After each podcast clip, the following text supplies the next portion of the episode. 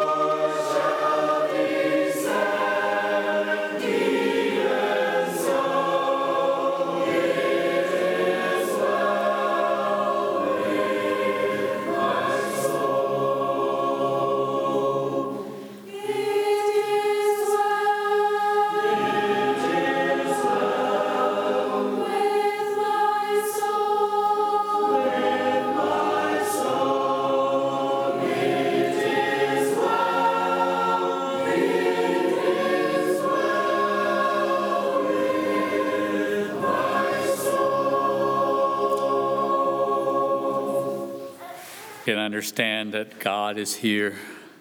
We're meeting in the presence of God. He's awesome God, Almighty God, and a, a God that just loves to bless His people. And He will bless those that seek Him and serve Him with sincere hearts.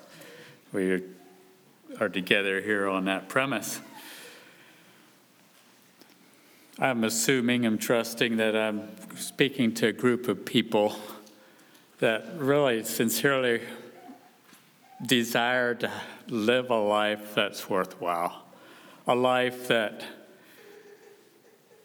is useful, a life that is pleasing to the Lord, and that we can uh, be sure we're putting our efforts to what really matters.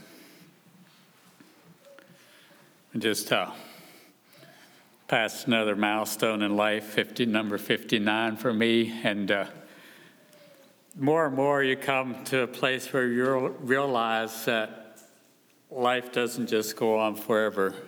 And what's going to happen,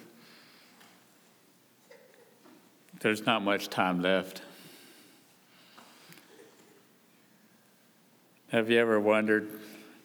Maybe I've shared my heart a little bit uh, that we can spend so much time spinning our wheels. We're, we're trying to do things and we're trying to get things done. And this past week we were uh, clearing out some trees and brush and stuff, and we had a truck that the four wheel drive quit on it and pulling a trailer. And, and uh, different times we were delayed in what we wanted to do because we're just spinning our wheels.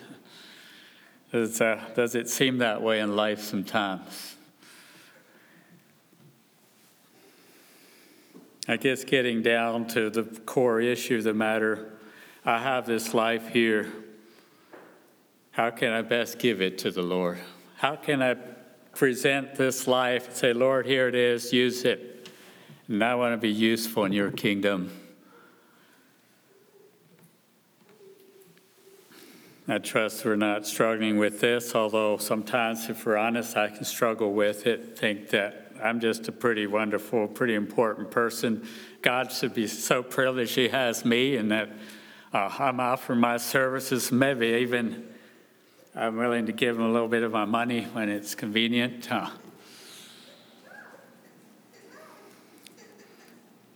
I don't think the Lord has much use for us if that's how we approach serving Him.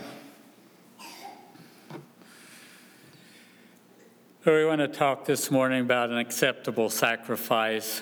I think of the Old Testament Jewish culture. So we're going to go worship God. Worship revolved around uh, going to Jerusalem, and we have the temple there.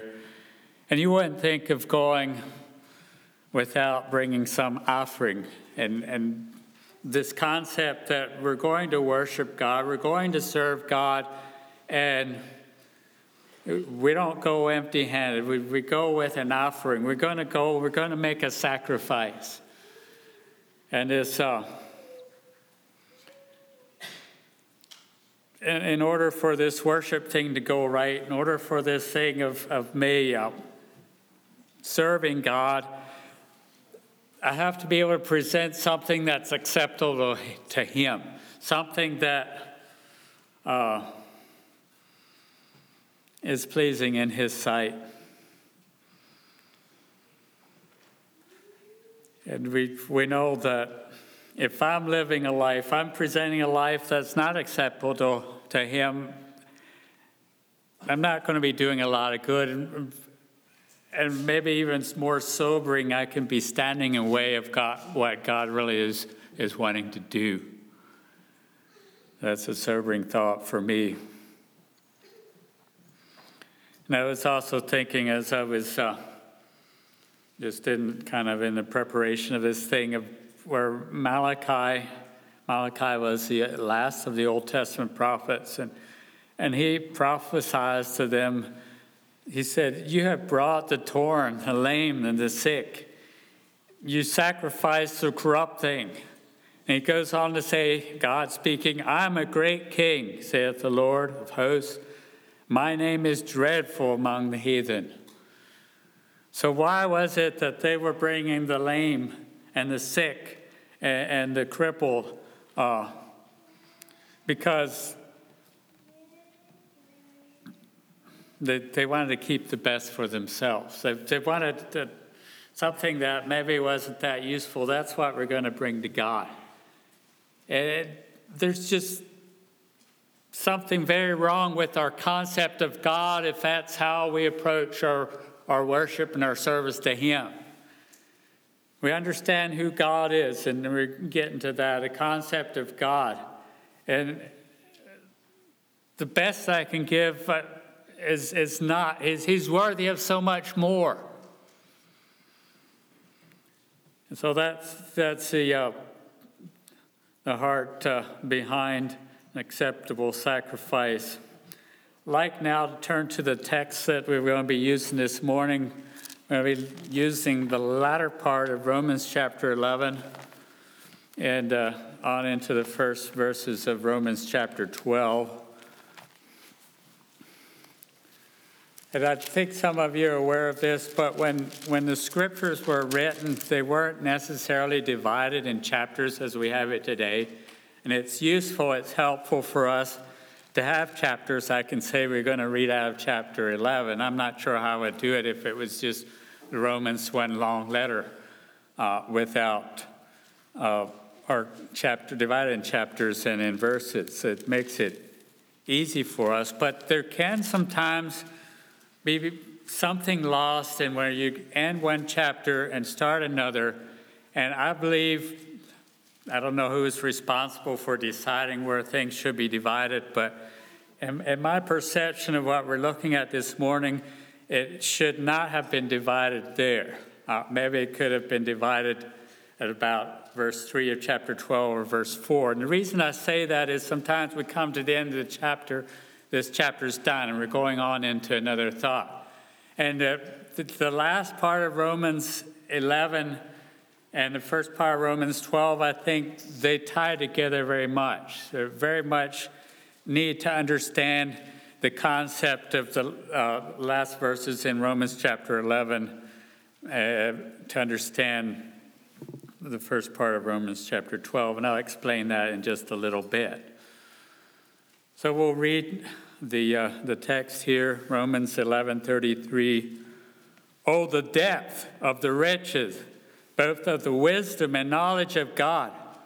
How unsearchable are his judgments, and his ways past finding out. For who hath known the mind of the Lord, or who hath been his counselor, or who hath first given to him, and it shall be recompensed unto him again? For of him and through him and to him are all things, to whom be glory forever. Amen. I beseech ye, therefore, for this reason, brethren, by the mercies of God, that pre- you present your bodies a living sacrifice, holy, acceptable unto God, which is your reasonable service. And be not conformed to this world, but be ye transformed by the renewing of your mind, that you may prove that which is good and acceptable and perfect will of God. For I say, through the grace of God, uh, the grace given unto me to every man that is among you, not to think of himself more highly than he ought to think, but to think soberly, according as God hath dealt in every man a measure of faith. So we have this concept of who God is. And this morning, if, if my life is going to be an acceptable sacrifice, if what I'm giving to Lord is something that is pleasing, something He can receive and, and accept, then I need to have a, a proper concept of who God is. And like I mentioned, if they're bringing the sick animals that were for, for sacrifice and the, and the ones that really weren't useful to them, the ones that weren't really going to be beneficial to their program, they're giving God their leftovers that they didn't really want. That is a very distorted concept of who God is. And so we have here in the latter part of Romans chapter 11, uh, Apostle Paul just trying to, in human words, understand the greatness of our God and understand that the only reasonable thing for us to do is to give ourselves completely to Him. Here I am, Lord, use me. My life, everything I could call my own, is not really mine. Uh, just, I give it to you. And a living sacrifice, I thought of using the title living sacrifice, but uh, I, I, switched it a little bit to uh, an acceptable sacrifice. Our sacrifice has to be acceptable unto God. And if it's not, then our lives are worth worse and useless. That's pretty harsh words, but uh, the, the focus this morning is to have a life that is pleasing to God, so a life that we can present to Him that He can accept and use for His glory. I thought I'd mention just briefly, I don't want to distract from the main part of the message here, but sometimes it helps us to understand the context we're looking at. So in Romans chapter 11, we have, first of all, the, the nation of Israel that was, uh, not sure what's the proper word, not necessarily rejected, but, but somehow because of the things like we had in Sunday school, this problem, they constantly went back to, to idol worship, to, to serving false gods. And, and for that reason, God had, in a sense, put his focus more on the Gentiles. And this morning we are Gentiles. But it's a sobering thought that the Apostle Paul is saying, as Gentiles, writing to Gentiles, that if God spared not the natural branch, which was the nation of Israel, he will not spare us either if, if we're not faithful in what our calling is. The calling of God, uh, verse 29, it says, The gifts and calling of God are without repentance. In other words, we have this one chance in life. If we miss it, there won't be another. And also, uh, in verse 22 of Romans chapter 11 it says, Behold, therefore, the goodness and severity of God. On them which fell severity, but towards thee goodness, if thou continue in his goodness, otherwise thou also shalt be cut off. Some very strong words. Behold, the word behold has the idea of take a good, hard look. God is a loving God, God is a kind God. God is a God of blessing, but He's also a God of judgment. And if we're not faithful in the calling that God has for each one of us, we also will be cut off. And that's serious business. In our family devotions, we're reading through the book of First Samuel right now and just got through with it. And if you are familiar with the book First Samuel, the last chapter has to do with the uh, the Philistines killing King Saul and his sons were all killed. And we know the reason was because King Saul did not faithfully follow the calling that God had for him. And it's no different for us. God is no respecter of persons, He deals with us according to the way that we respond to Him and live for Him. So there's a seriousness about it. And then if we look at further into the context of after the verses I read, has to do with how we function as the body of Christ. In other words, how, in this case, how the McDowell church relates to one another as brethren. And this all ties together. The calling that God has for us and then how it's played out effectively in shoe leather in the brotherhood. And if it's not working, then there's something wrong with our sacrifice. So, first of all, we look at the, the text here the depth of the riches, both of the wisdom and knowledge of God. Have you ever been guilty of, now maybe this is too much of a personal uh, question, but have you ever been guilty of questioning God? Wondering why did God allow this? Why did God do it this way? Why am I struggling with this? Why do I have this problem? Why do I have this issue that I have to deal with? And maybe not always in a direct sense, but in the back of our mind, since we know God is sovereign, somehow God is responsible for this struggle I'm in, this problem I'm having.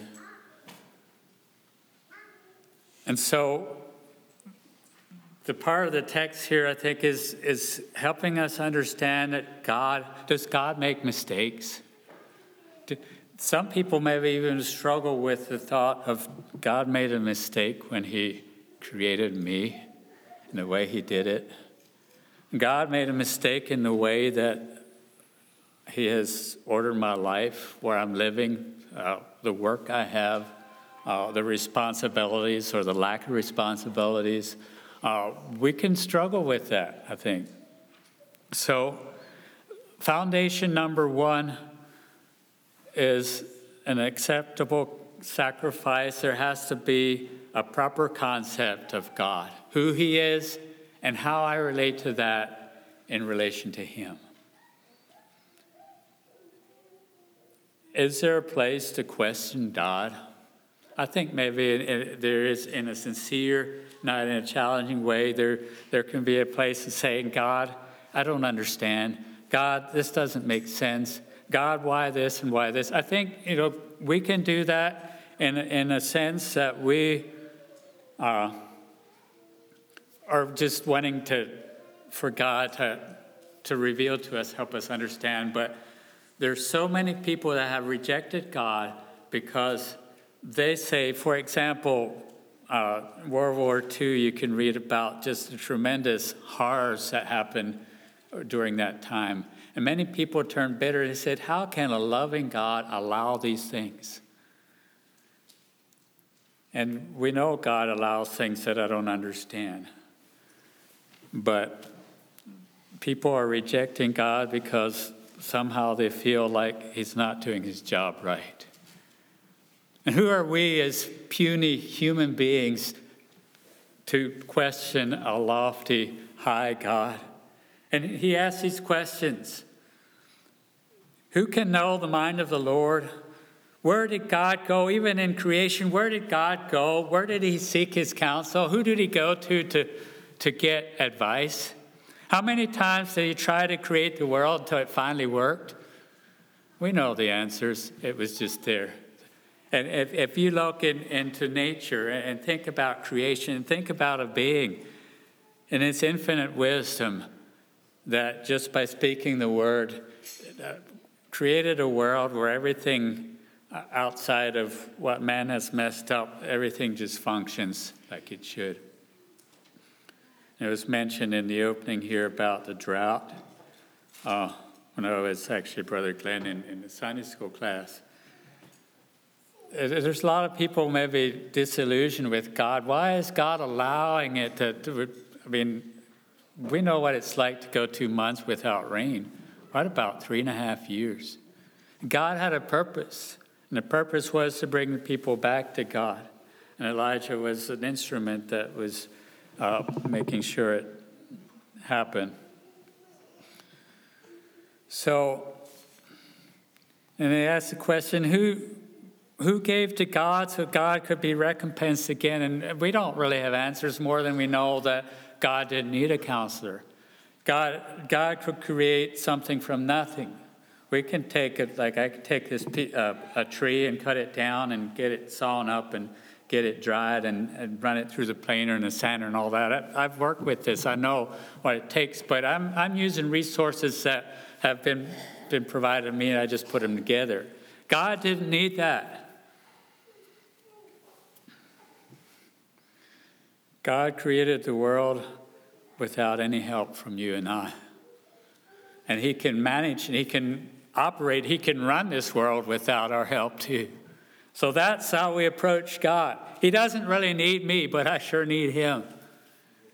And that, that's the concept of God, uh, how we approach Him. The high and lofty King that does everything right. So that's a foundation for me being able to have acceptable sacrifice to Him. That I, could, that I actually would have something to give to Him. Understand His greatness and my, uh, my finiteness, His infinite uh, way of functioning and my finite way of functioning. Infinite means limitless, and finite means we have varied uh, set boundaries which we have to work in. So that's how we approach God. Foundation number one. Foundation number two, we have in verse 36. We have it clearly set in our minds that all things are of Him, and all things are through Him, and all things are, are for Him. Did we catch that? All things proceed from God, okay? All things are done through God, and all things are done for God. So, first of all, if there's anything that's going to happen with this life, I understand it's going to come from God. Second of all, if anything that's going to be useful that's done through this life, it's going to be done through God. If, if I want any royal purpose in life, what, what's life about? What am I living for? I understand that whatever I'm doing, I'm doing it for God. I give it back to Him. So that's the foundation for acceptable worship. And we need to have that, that blueprint, if you care to understand it that way. This is how God has established it for us that all things proceed from Him, and all things are done through Him, and all things are done for Him. And to Him belongs all the glory forever and ever. Amen. And we have that concept right. Now I want to look at man's counter plan. I'm just going to look at a couple places in Scripture where we see this. And maybe we can be operating in that counter plan without realizing it. We'll go way back to something that happened soon after the flood. That's in uh, Genesis chapter 11. So God wiped out the earth because of the wickedness of man with the flood, and just Noah and his sons and his daughters, uh, in laws, and his, uh, his wife were left. And then after a while, uh, his offspring um, reproduced and they became more plentiful. And we have in, he, in Genesis chapter 11, it says, The whole earth, verse 1, the whole earth was one language, one speech. And it came to pass, as they journeyed from the east, they found a plain in the land of Shinar, and there they dwelt. And they dwelt there. And they said one to another, Go to, let us make brick, and burn them thoroughly. And they that had brick for stone, and slime they had for mortar. And they said, Go to, let us build us a city and a tower whose top may reach unto heaven, and let us make a name, lest we be scattered abroad upon the face of the whole earth. So we see something, the concept here all things proceed from man. All things are done through man, and all things are done for man. I know if you see that. I see that uh, says, let us. It's something that we will do. Let us. It's, it's proceeding or it's coming forth from man. This is man's idea. And let go to, let us build this tower. It's, we're going to do it through our power, going to do it through man. Let us make us a name. This tower, what's the purpose for it? Look at what humanity can do. And you know what happened? There was immediate judgment, and God put a stop to that thing right there. It's when He uh, created confusion through different languages, and they, they couldn't communicate well enough to keep on, and the, the project terminated right there. One other example Daniel chapter 4.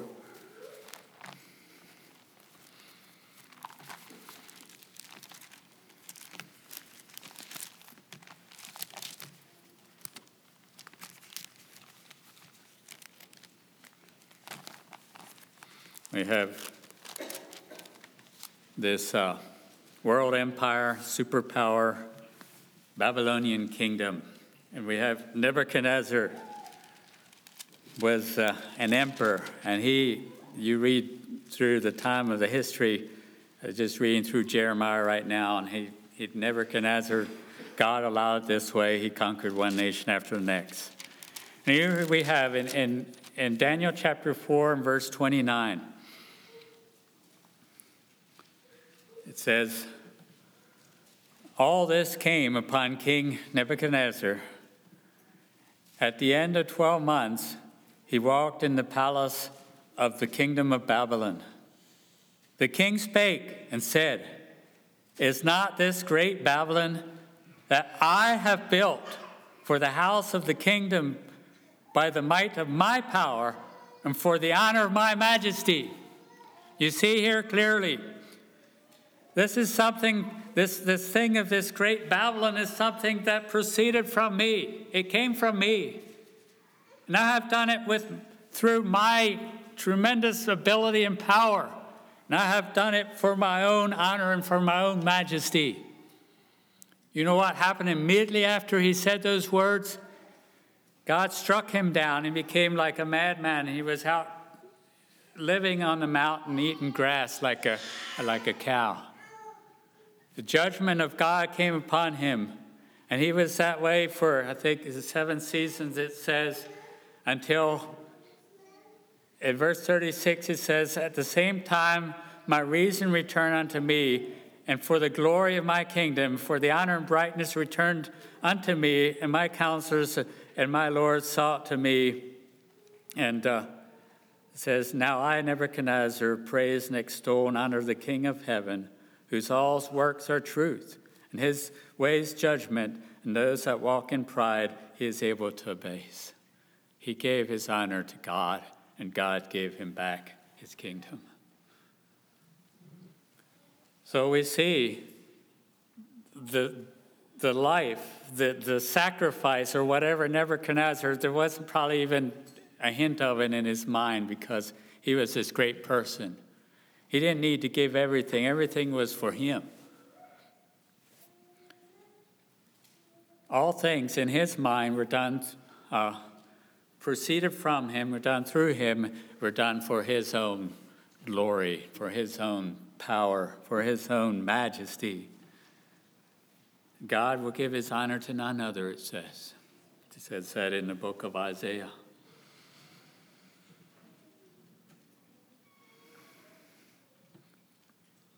Not trying to say a whole lot on this, but not sure of how much you understand what I'm going to say, but the current situation we have with technology in the world we're living in right now is very much that man's counter plan. You wonder what's driving so people so hard for, for why they're pushing for advancing in technology proceeds from man, it's done through man, it's done for the, the glory of man. And you think of the Sean Parkers, if you're familiar with him, the one that uh, created Facebook. Steve Jobs, very much the one that was behind what we now have the smartphone. And Elon Musk and his drive for pushing for advancing technology. What's behind it?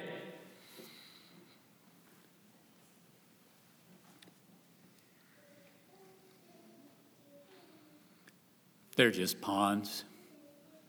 You believe that? They're just pawns. There's an evil mastermind that's driving these men. And the problem is, we can be just pawns in it too if we're not careful what it is doing. to the Church of Jesus Christ and what it's doing to avoid or to, to hinder people from having their lives be acceptable sacrifices is overwhelming to me. And it's reality where we're at today with our churches.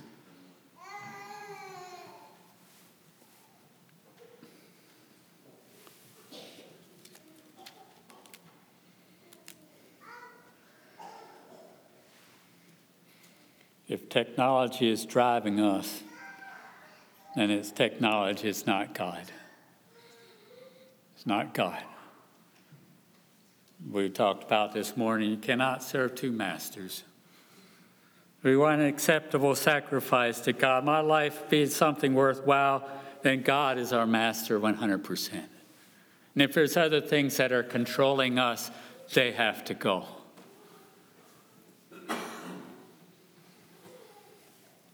So, going back to our text in Romans, now, verse 1 of chapter 12.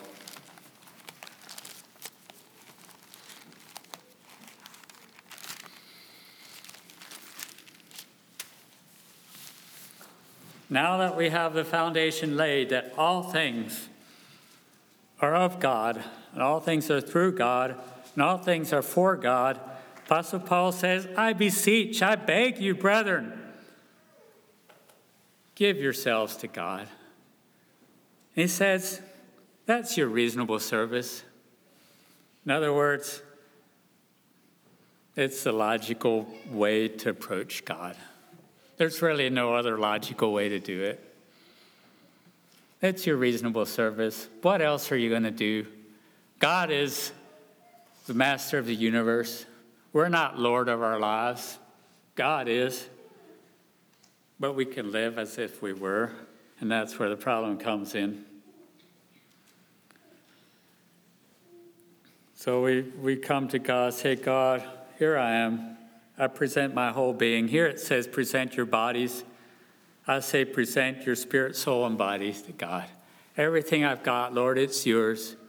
You can have it, use it. It's all at your uh, disposition. It's all for you. I hold nothing back. What do you have that you haven't received? And if you received it, where did it come from?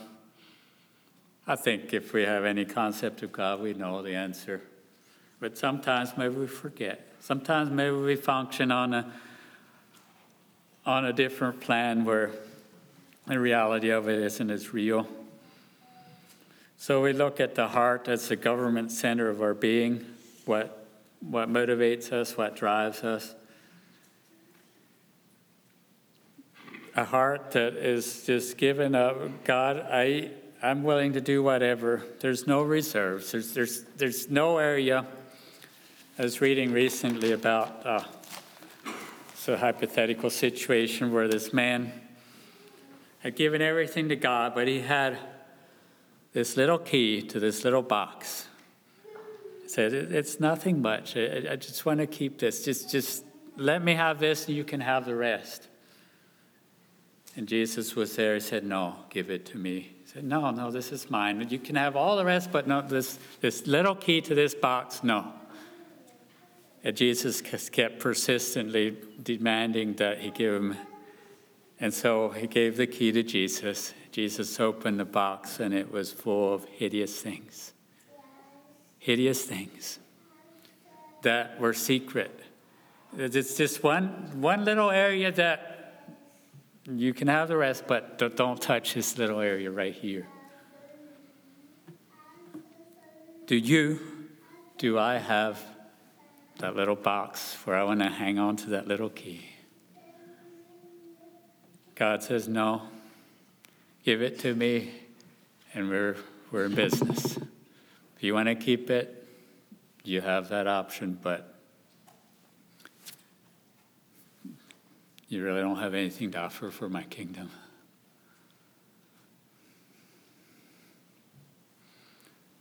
My mind went when I was thinking of sacrifice to Abraham. I'm going to turn there, but it says here in Genesis 22, verse 1, that God tempted Abraham that word tempted, I would probably use a little different word. God tried Abraham, God proved Abraham.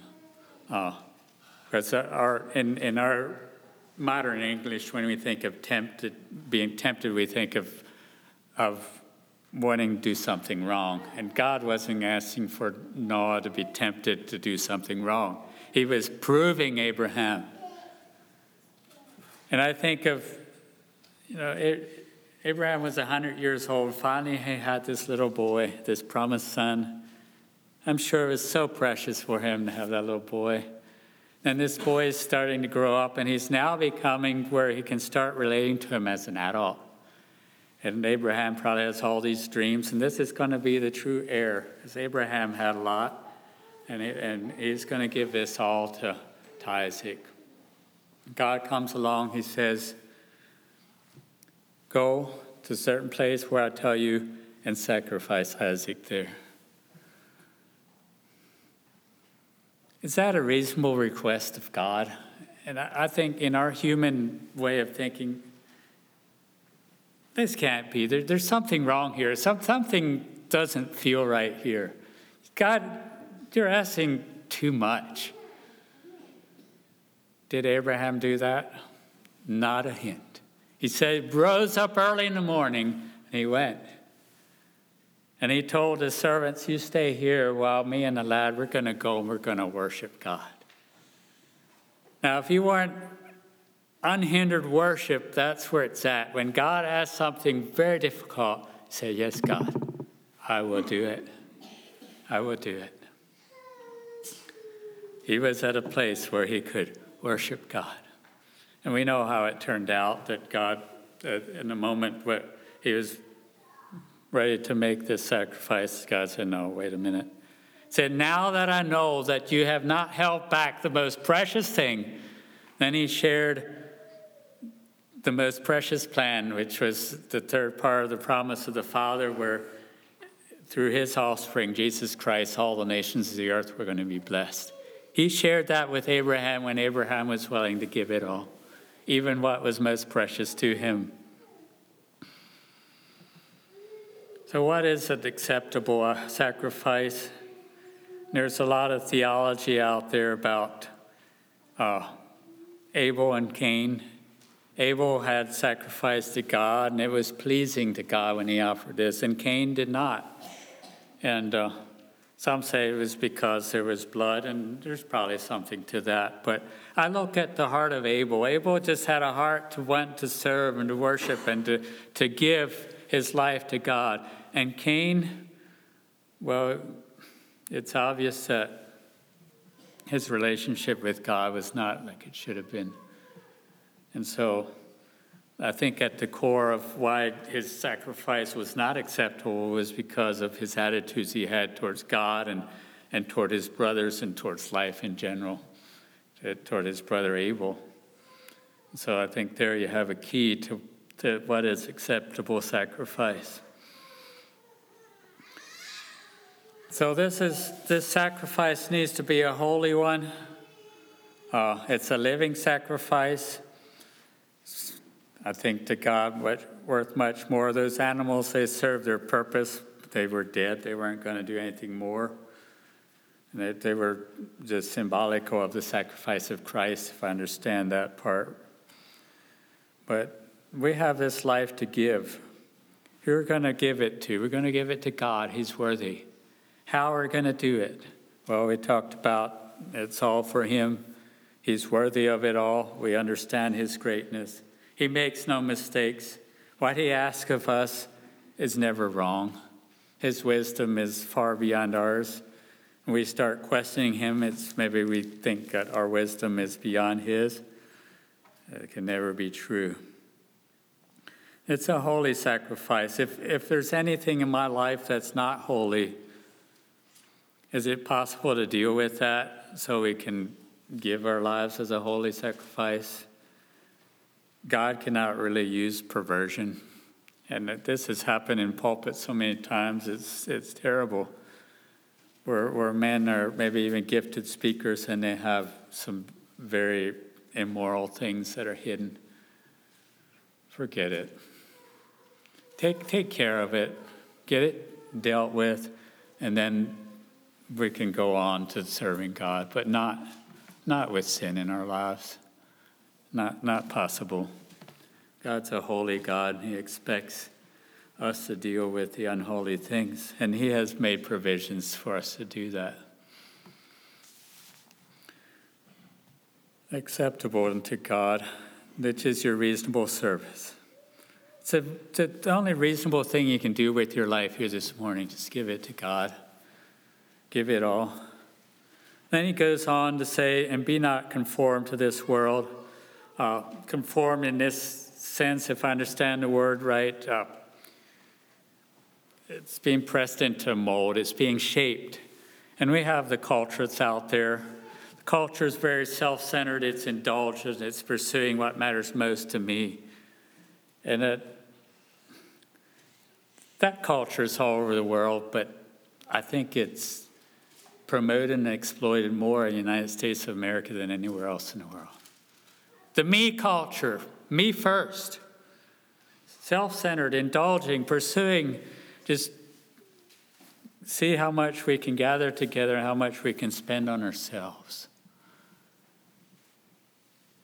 A life that's lived that way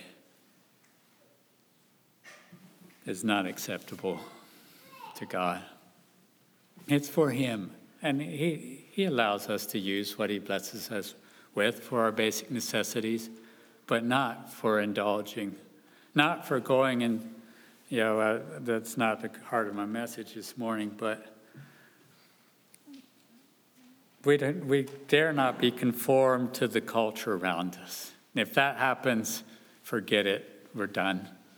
We're done. Rather, be transformed with the renewing of our minds. And the renewing of our minds happens with that I'm out to prove that the will of God is good and it's acceptable and it's perfect. And I don't follow it perfect. I don't claim to do that here this morning, but that's my heart. That's what I want to do. I want to know the will of God for my life. I want to be surrendered to it and make sure that I carry it out. And that's a transformed life. That's, that's a transformed mind. I let God, I let His will be what dictates my life. And I don't always understand that as clearly as I could or should, maybe. And the closer we walk to God, I think the better we understand His will. And we want to know. And I trust this morning that's where we're at. I want to know what the will of God is for my life, and I want to carefully follow it. But then maybe God said, Well, I want you to do this. No, no, wait a minute. No, no not me. Do you think that we will continue to be, receive further revelation on the will of God? I think it can stop right there until we're willing to do what God clearly has told us to do, and then we can go on with business with God. I want to finish this message here, go to the book of Micah.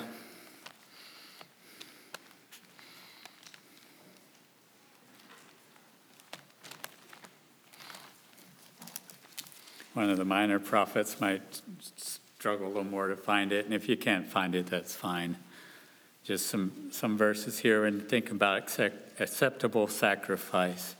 Micah chapter 6, I'm going to read verses 6 to 9. Wherewith shall I come before the Lord and bow myself before the high God?